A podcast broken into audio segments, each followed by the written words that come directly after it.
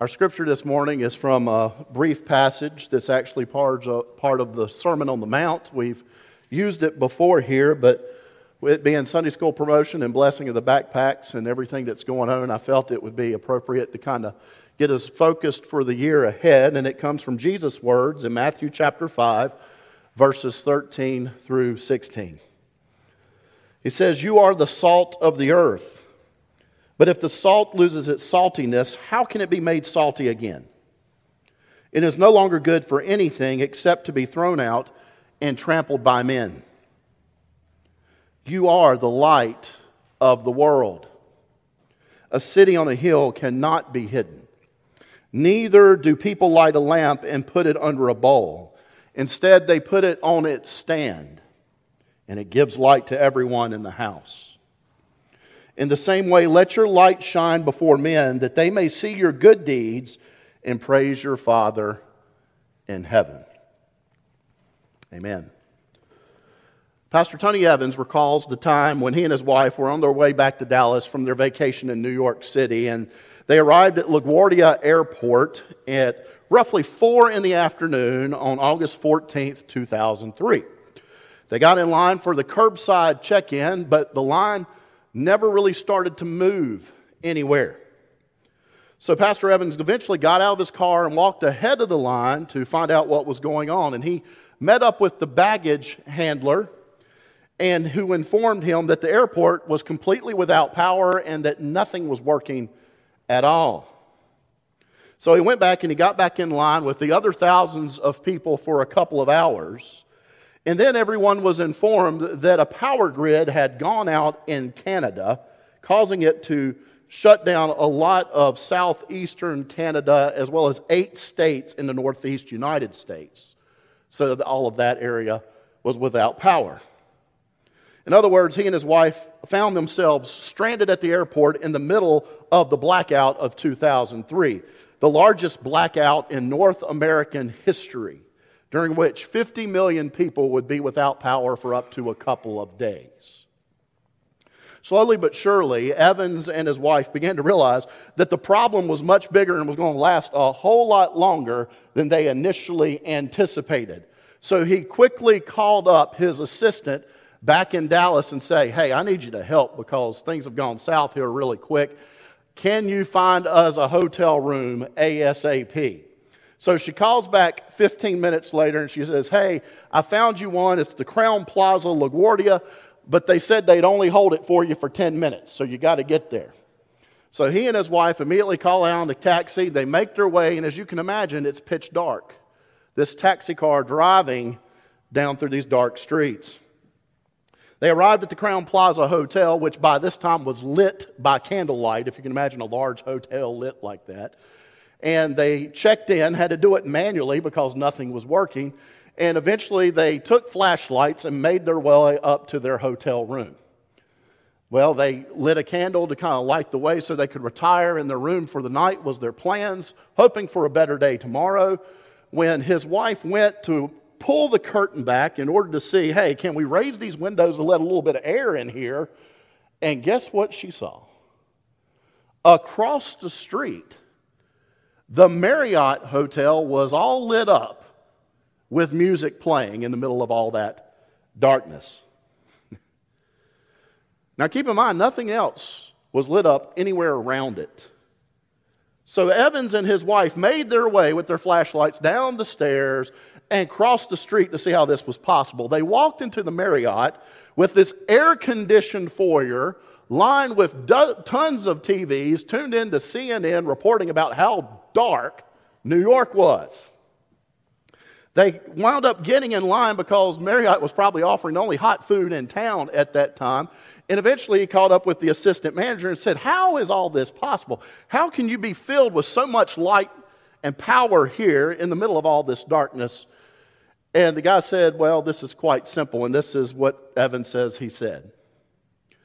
When we built this hotel, we built it with a gas generator. Therefore, we're not dependent, hear what he's saying, upon what's happening out there to determine what's going on in here. We've got something in here that because it's not dependent upon what's going on out there, gives us in here what we what uh, out there does not possess. They had something built in that gave them the ability to transcend the darkness, Evan says, in which they found themselves. Now, think about it. When we watch the news and look around us in the world today, we see a lot of darkness. We see social darkness, moral darkness, relational darkness, and even spiritual darkness. Truth be told, a lot of churchgoers, whether we would admit it or not, are paralyzed by it all. Don't know what to make of it, don't know what to do with it. Many of us are discouraged by the darkness, worried by the darkness, hopeless due to the darkness, and ultimately afraid of the darkness. But this morning, I want to remind us to remember that Jesus said that we are the light of the world. And light, like that Marriott hotel, sticks out and shines brightest when it's the most dark. Those of us who are Christians need to remember that the church was built with its own gas generator that never stops. It was built on the foundation of Jesus Christ. And to borrow some of the words of Marriott's assistant manager, the church is not dependent upon what's happening out there to determine what's going on in here. We've got someone in here that, because he's not dependent upon what's going on out there, gives us in here what there does not possess. We have someone built in that gives us the ability to transcend the darkness in which we find ourselves today. Which brings us right into our little brief outline this morning. As the light of the world, the church needs to rise and shine. That's our acronym, S H I N E. To do so, first of all, we must stay connected to our power source. We got to stay connected to our power source. It should come as no surprise if we get overwhelmed by the darkness if we are not connected to the power source. If we have a lamp at our house and we go to plug it in, it's going to come on. If we leave it unplugged, it's not coming on when we got back from vacation. Lindsay went to put something in the microwave at first, couldn't figure out what was going on. Guess who had unplugged it before we left? Things do not work without their power behind them. In verse 14, Jesus said that people do not light a lamp and then put it under a bowl. That makes no sense. The lamp is lit in order to provide light in the darkness to everyone in the house, Jesus says. And I've got over here beside me, I, being the person I like to do this stuff, here is an actual lamp, like in Jesus' day, that was made in the Holy Land. It's a replica, it's not from ancient times. But you put olive oil in it. Olive oil was very abundant over in that area. They had it up to their ears. Lots of olives and olive oil. You could fill that up, and it would burn for four to five hours, it's been estimated.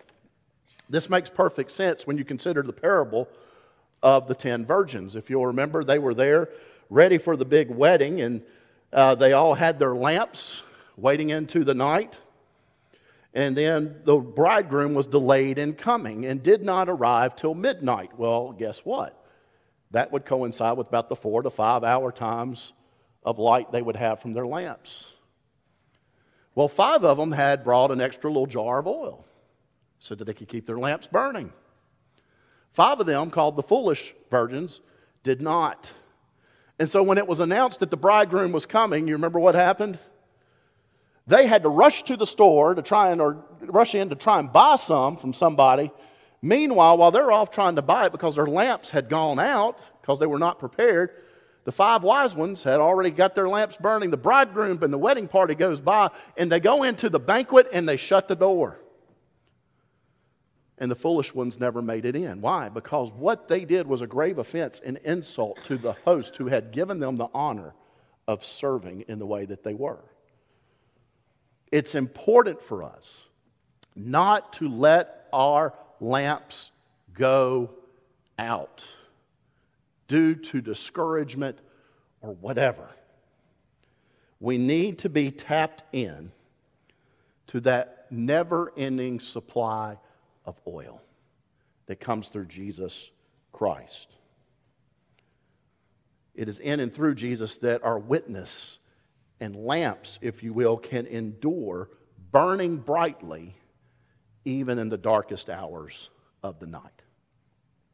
Without Him and His constant, continuous power supply, we will burn out. Jesus said it this way, using a different analogy in John 15 5. He said, If a man remains in me and I in him, he will bear much fruit. Apart from me, you can do nothing. Are we abiding and remaining in Jesus at this moment? That word means have we made our home in Him? Have we set up shop with Him? Have we taken significant time to spend with Him so He can refuel us through prayer and His Word? Do we take time, consistent time, to be with the other members of His body for our mutual fellowship and worship and discipleship so that He can refuel us? so that we in turn can burn brightly for Him in our witness ministry and missions. It is in and through Jesus Christ and Him alone that we receive the never ending supply of God's power. And this brings us right into point number two. We must huddle with other little lights. We must huddle with other little lights. What do I mean by that? We are the little lights that make up the big light, if you will. And it is when we worship together, serve together, and live out our faith together that we shine the brightest and the furthest.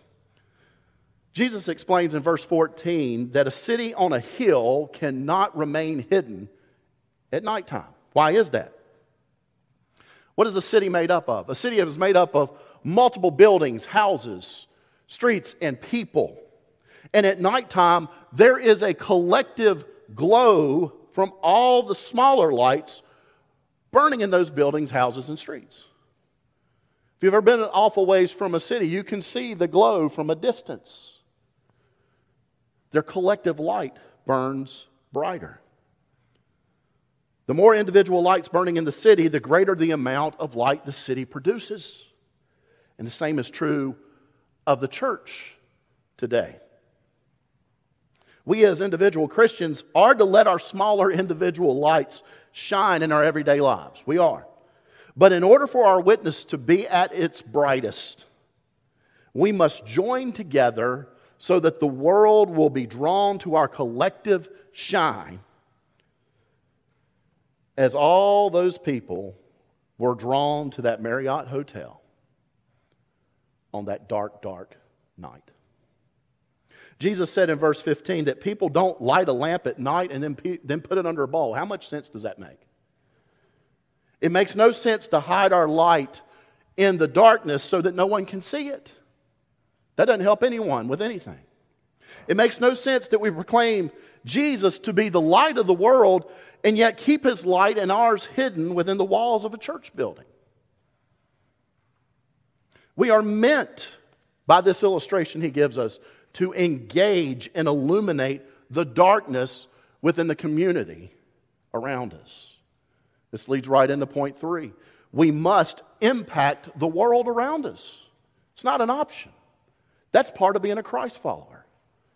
That's part of being in Him. Jesus said in verse 16 to let our light shine before people so that they will see our good deeds and praise our Father in heaven. Now, Jesus says in Matthew 6, at the next chapter, he says, uh, We must be careful not to be doing our acts of righteousness in order that others may see us. But that in no way contradicts what he's saying right here. In verse 13, Jesus said that his followers are the salt of the earth. Well, what's one of the main uses of salt that we have for today? We use it for seasoning food, right? Usually, when I make an egg sandwich in the morning. I'll get up, scramble my eggs. I'll add a little fat-free milk, a little salt, throw it on the, you know, the stove, get that done, and get me two slices of bread, slice of fresh tomato. Making you hungry, aren't I? Slap that all together, and when I take that first bite of that sandwich, I don't think I've ever thought, mmm, that is some good salt. What am I thinking? That is a good sandwich. Or maybe those are some good eggs. You see what the purpose of the salt is in this case. When we serve in the community, our ultimate goal is not to have people say, well, that Pastor Richard, he sure is an awesome guy. It's not the goal. Or that Don Barbie, hey, she's, she sure is good with children. Or that Mike Zimmerman, man, he sure does a lot of good stuff. That's not the ultimate goal. We're just the salt, we're the seasoning. Our ultimate goal in serving is that others see Christ in us and say, that God sure is God awesome. There must be something to this God thing. Because what I'm seeing sure does look good in light of everything else that's going on in this world right now.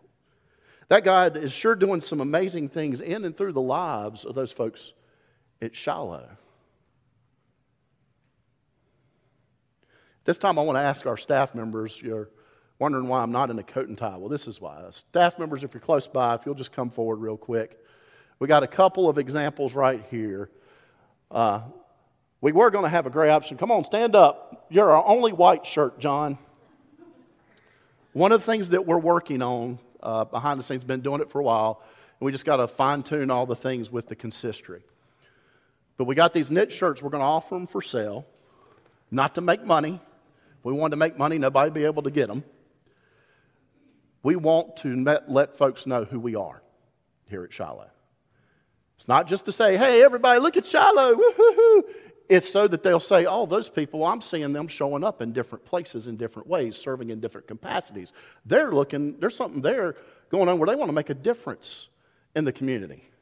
And you got your, your white option, as John said, symbolizing his purity.